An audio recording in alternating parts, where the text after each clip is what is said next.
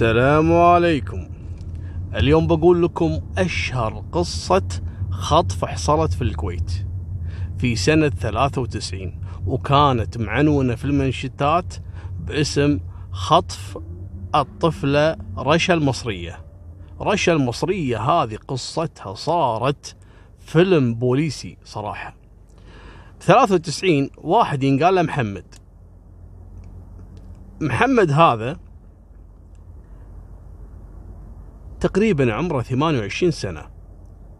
قرر إنه خلاص لأنه صار الولد متمرد ومطلق زوجته وما عنده وظيفة ومتدمر الولد.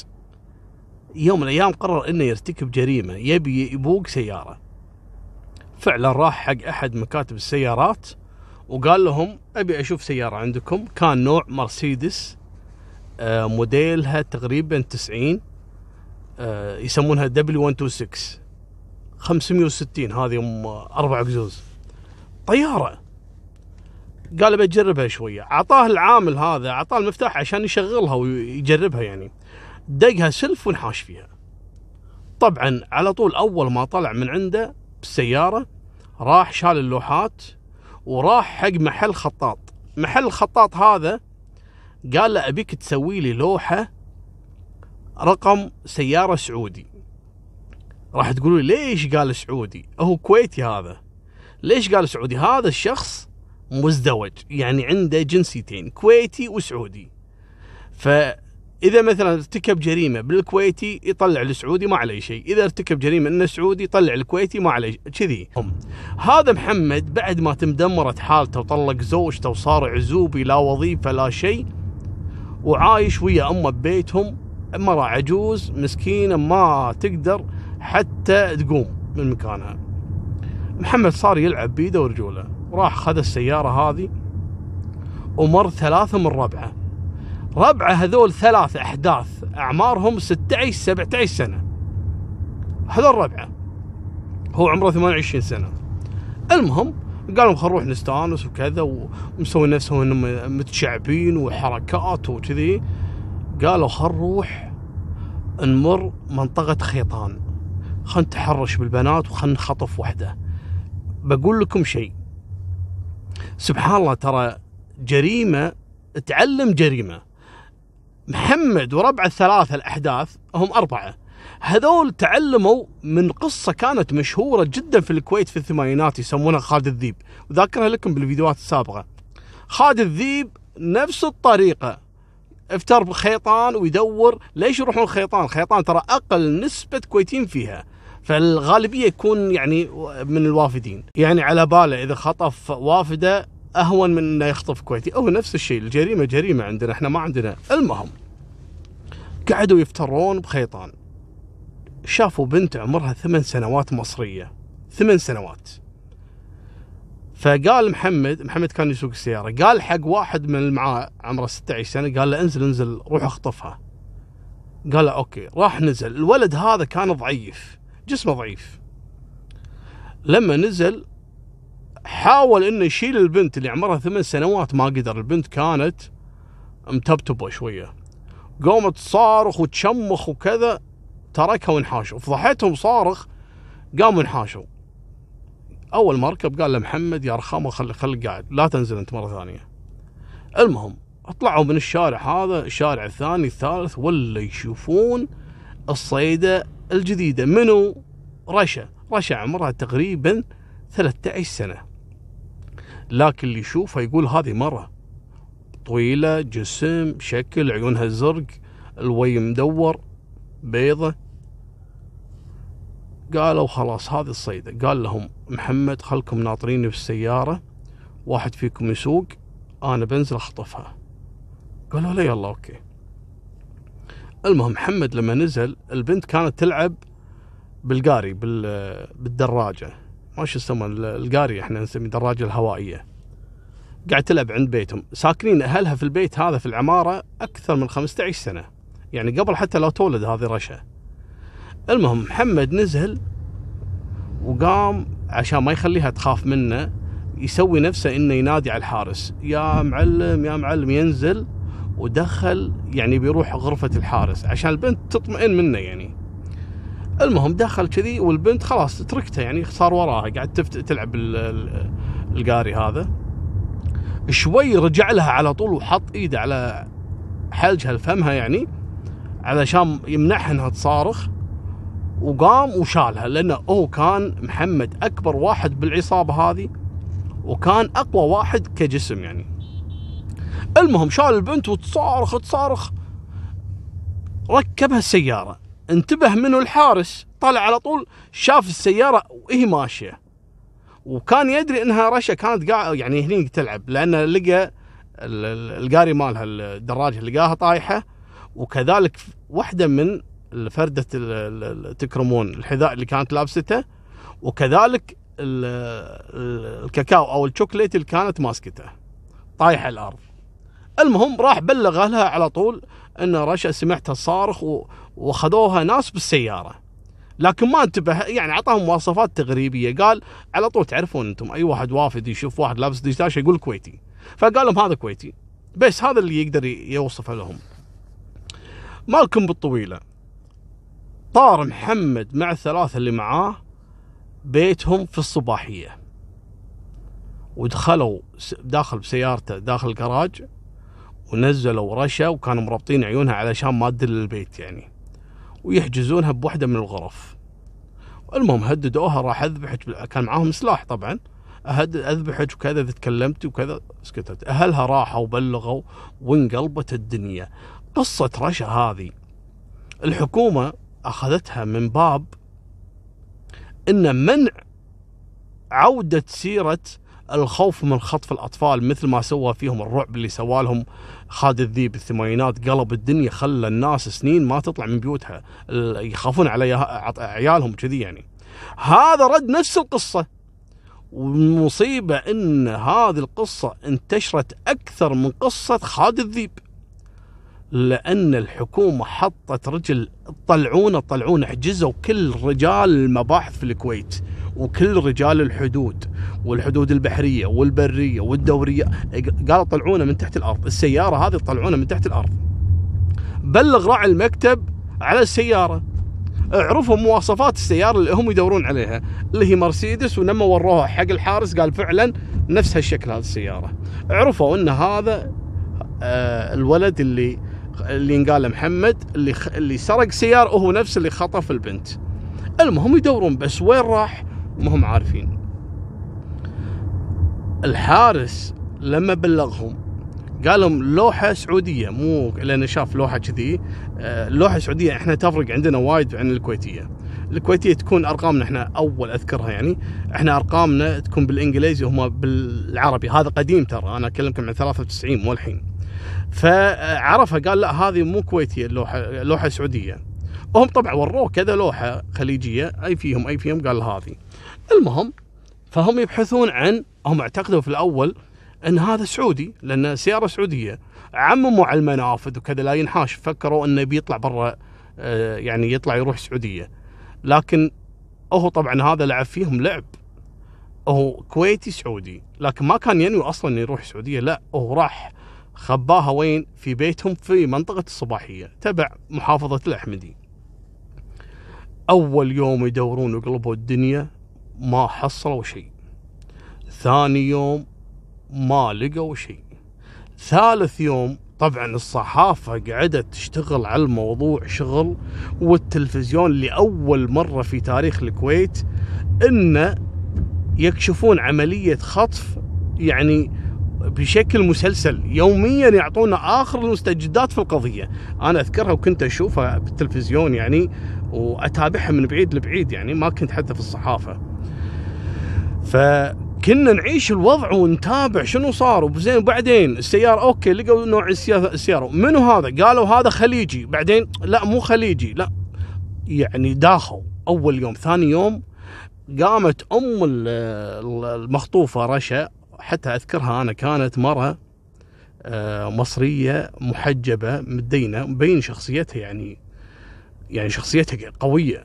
حتى طلعت كانت تدعي وتقول أنا يا ريت تكون ماتت ولا أن تكون مخطوفة ودنسوا شرفها. يعني لهالدرجة تقول إنها تموت ولا انه يعتدون عليها. وناشدت الخاطف. اترك بنتي وأنا والله راح أتنازل. أنا مش حارفع عليك قضيه أنا اذكرها السالفه هذه. مالكم بالطويلة. ماكو فايدة. اليوم آخر اليوم الثالث بعد ما انتشرت مناشدة الأم الظاهر إن هذا محمد سمع السالفة. يعني سمع أو تابع أكيد يعني. خاطف بنيه عنده في البيت وأمه عجوز ما تدري وين الله قاطها. فايش سوى؟ محمد خلاها تكلم أمها من تليفون البيت. هني كان أول خيط يوصل رجال الأمن إلى معلومة يعني توصلهم إلى شخصية المجرم. طبعا قدروا إنه يرصدون موقع البيت مع إنه كانت حتى عملية الرصد بدائية إلا إنهم قدروا يعرفون تقريبي يا البيت هذا أو البيت اللي جنبه أو اللي جنبه. بس أنت فهمت الفكرة؟ ما كان يعطيهم بالضبط ما كان في أجهزة متطورة عاد لهالدرجة. المهم حددوا قالوا أحد هالثلاث بيوت اللي قدامنا قاموا وراقبوا البيت. ما داهموا وخافوا انه ممكن يداهمونه يكونون فعلا موجودين. ممكن انه يعني آه، تعرض آه، حياتها للخطر. فقالوا خلونا ننتظر ونتأكد. وعلشان ما نبي نداهم بيت يطلع البيت اللي جنبه ويحسون في الموضوع وممكن نخرب العملية فقعدوا يراقبون أحد رجال المباحث كان ذكي. كلهم أذكياء إن شاء الله لكن هذا كان فطين ما يطوفه شيء. راح شاف خدامة طلعت من أحد البيوت الثلاثة اللي كانوا راصدينهم في الصباحيه فقاعد يمشي وراها الظاهر رايحة حق فرع جمعية. تعرفون المناطق إحنا عندنا كل مجموعة بيوت فيها فرع يبيع يعني مال جمعية تبع الحكومة يعني. فالظاهر رايحه تجيب خبز ولا تجيب شغلة كذي لحقها قاعد يمشي وراها. المهم لما عدت الشارع مسكها آخر الشارع قال لها أنت وين يسكن هني ماما. قالت هذا بيت. قال لها منو عايش داخل البيت؟ قالت ماما كبيرة بالعمر وبابا محمد. وقال لها محمد متزوج؟ قال إيه بس زوجته تركته ومشت عنه قالت قال لها زين وبعد منو؟ قالت قاعدين عندنا ربعة صار لهم يومين ثلاثة ربعة ثلاثة صغار عمرهم 16 17 سنة. هني تأكد مليون بالمية إن هذا البيت اللي يبيه. لأن هم يدورون على أربع أشخاص. قال شنو نوع سيارة داخل الكراج؟ قالت في سيارة لونها كذا شكلها كذا وراها صورة السياره قال إي نعم هذه. قال له زين ماما في طفلة هذه صورتها قالت إي نعم. هني كانت الصدمة إن الخدامة هي نفسها كانت تدري ويقول لك حتى أمه كانت تدري إن في بنية عندها في البيت لكن لأنها عجوز مسكينة مو قادرة تتصرف وتخاف من الولد، الولد طلع هذا ملعون خير يعني شري وحتى العجوز كانت خايفة منه وعجوز يلا كانت تقدر إن تمشي مسكينة. فما حد كان يتكلم والخدامة تشوف بنية مو عارفة شنو القصة يعني وتبقى خدامة ما لها شغل يعني تروح تبلغ على كفيلها ما ما ما ادش المخ المهم هني راح المباحث وحجز الخدام على صوب خافوا إنه ترجع ولا تبلغهم. لكن لما رجع وبلغ الضابط قال لا مو هالبيت هذا البيت اللي إحنا نقصده. انتبه محمد وربعة إن في أشخاص صار لهم تقريبا يوم يوم 24 ساعة يعني وهم يراقبون البيت يعني عارفين الشارع وعارفين منو أصحاب الشارع. فحسوا إن في حركة غريبة. يوم رصدوا سيارة حق المباحث كان بالخطأ. أحدهم كان يبي يطلع من الموقع يبي يرجع بيتهم يعني خلص زامه قاعد يبدلون شفتات. انتبه إنه موجودين. هنيك تأكد إن المباحث وصلوا له خصوصا انه خلاها تتكلم من تليفون البيت ما توقع إنه يرصدونه. قاموا وركبوا السيارة. هو والثلاث الأحداث وخذوا وياهم آه، المصرية رشا. واحد فيهم من الثلاثة المراهقين هذول طلع من فتحة السيارة وكان معاه نوع شوزن. لأن ما كان عندهم سلاح عندهم شوزن مال الصيد وطلع من الفتحة وعلى طول فتحوا باب الكراج وطلعوا برا واللي فوق كان يرمي على رجال مباحث علشان يخوفهم ما يخليهم يلحقونه. وطاروا لكن كانوا رجال الأمن كانوا مستعدين له يعني. صارت مطاردة أكشن مو طبيعي. هذا على 560 طاير وهذول طايرين وراه المباحث والشرطة والدوريات والحق. ادعم لا تدعم قام يصدم فيهم ما خلى سيارة يمينه ولا يساره إلا يصدم فيهم. هم ما يبون يتركونه يختفي وما يبون يوقفونه إجباري علشان البنت اللي وياه. فحطهم موقف مو طبيعي للرجل فقاموا يطاردونه من البعيد لبعيد مخلينه على راحته. استعانوا بشنو؟ استعانوا بطيارة هليكوبتر إنه تقعد تراقبه بحيث إنه اذا إذا راقبوه من بعيد ما يفلت أو يدخل لفة بال يعني على سرعة وكذا ممكن إنه يختفي فخلوا الهليكوبتر تراقبه من فوق. وبالفعل طلع من الصباحية واستلم شارع الملك فهد الله يرحمه وهذا من أكبر الخطوط السريعة عندنا قديم فاستن لحد ما وصل تقريبا إلى منطقة القرين. يعني على الخط يعني بجانبه منطقة القرين لكن من كثر ما كان مرتبك وصدم السيارات بالشارع آه، اصطدم بالرصيف آه، اللي يفرق بين الشارعين. وهني سيارته تعطلت لأن حتى التواير تكسرت ما قامت تمشي السيارة. وعلى طول انزلوا عليهم رجال الأمن وقدروا إنه يلقون القبض على ثلاثة. محمد وياه اثنين إلا أن في واحد فيهم كان سريع مو طبيعي الولد مراهق صغير وقام يركض ويركضون وراه هالرجال مباحث والشرطه وتعرف قبل بعد حتى مكرشين وحالة محاله ما قدروا يركض بالبر ابتلشوا فيه. الرابع قال وين بيروح؟ بنجيبه. المهم خذوا محمد والمتهمين الاثنين ورشع على طول انقلوها إلى مستشفى العدان. مستشفى العدان أول ما ودوها على طول دخلوها غرفة العمليات لأن البنت كانت إلى الآن تنزف بسبب الاصطدامات وبسبب الاعتداء عليها وبسبب حالتها الصحية اللي قعدت ثلاثة أيام لا تاكل ولا تشرب يعني كانت بحالة يعني يرثى لها المسكينة. ودوها المستشفى. حولوا محمد الخاطف الرئيسي مع الاثنين مراهقين إلى التحقيق لكن أجلوا معاهم التحقيق ليش؟ كانوا بحالة سكر شلون بحالة سكر؟ أبى أعطيكم معلومة أنا بالفيديو السابق ذكرت لكم إن اللي راح قتل المعرس آه، أطلق عليه النار وبعدين قال والله أنا آه، تزوج حبيبتي كذب طلع هو ينتقم حق خالة عقيد عراقي اقتلوه في الغزو هذا لما قلت لكم إنه كان يشرب كلونيا قبل يعني يرتكب الجريمه شرب كلونيا وخلطها مع لبن. ماشي؟ في كذا شخص قال لي لا أنت قاعد تعلم. لا أنا ما قاعد أعلم. ترى هذه معلومة منتشرة. لكن أنا بحذر. ابى أقول لك شيء. تدري أغلب اللي كانوا يموتون قبل كلهم انتفاخ بالمعدة وتليف كبدي وضاربه عنده الكليتين بسبه شنو؟ يشربون كلونيا لا أقول لكم شيء بعد أصدم منه.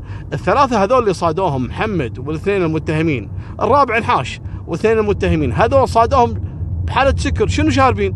شافطين بيتكس. بيتكس تعرفونه هذا اللي يلصقون فيه الأغراض والزل وكذا؟ يشفطونه يشفط لين يدوخ وهذا شو يسبب فيك؟ أول شيء يقتل خلايا المخ. يسبب عندك آه التهاب رئوي. يسبب عندك تليف كبدي. يسبب عندك مو بلاوي يا رجل اللي يشرب سجاير يروح فيها. أنت شارب Pattex يخرب بيتك. شنو Pattex يلصق على إيدك ما يطلع. شلون تحطه داخل جسمك؟ يعني واسمع عن بلاوي الفشل الكلوي وغسيل وح... كلها من هالبلاوي. Pattex وكلونيا وبطيخ. المهم لما عرفوا أن هذول كانوا شافطين باتكس قالوا خلاص خلينا نأجل الموضوع هذا ما ينفع إن الحين نحقق اياهم احجزوهم لين نشوف رشا. راحوا حق رشا رشا صار لها ثلاثة أيام ونايمه خلوها تنام. والناس كانت بالكويت كلها بالأخبار كانت تطلع بالأخبار. ينتظرون يبا صار. بعدين اليوم الثاني يعني أقصد اليوم الخامس من الخطف طلعوا رشا حتى على الهواء مباشر بالأخبار.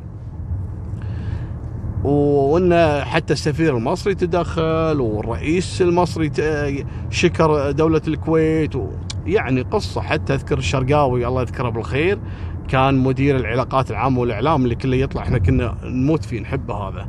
كان يطلع دائما الأمن والأمان ويتكلم عن القصص الجرائم يعني أنا كنت جدا أحب يعني اتابعه من زمان يعني. المهم فراح أحط لكم طبعا صورة على الإنستغرام راح تشوفونها. المهم مالكم بالطويلة. حققوا مع محمد وحققوا مع الاثنين اللي معاه. طبعا أول شيء انكروا وما أدري شنو قالوا له وين الرابع؟ راح دلاهم على الرابع صادوه طلعوا والثلاثة هذول المراهقين عيال عمة عيال عم محمد. زين؟ محمد ضغطوا عليه اعترف. قال يبقى أنا اللي خطفتها وأنا أول واحد اغتصبها وبعدين خليتهم يغتصبونها.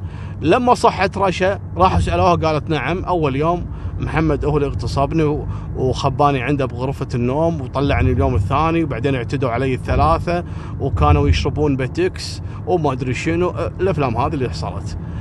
أه تم الحكم على محمد بالإعدام مرتين. راح تقول شلون. شلون إعدام مرتين يا أبو طلاله؟ تبون الصدمة اللي أك... ممكن في ناس ما سمعت في السالفه هذه. محمد هذا اللي خطف رشا لما انتشرت صوره وألقوا القبض عليه وطلع بتلفزيون الكويت شافته وحدة كذلك وافدة عربية الله يستر عليها. وافدة العربية هذه يعني الله يستر عليها إني ما بذكر جنسيتها.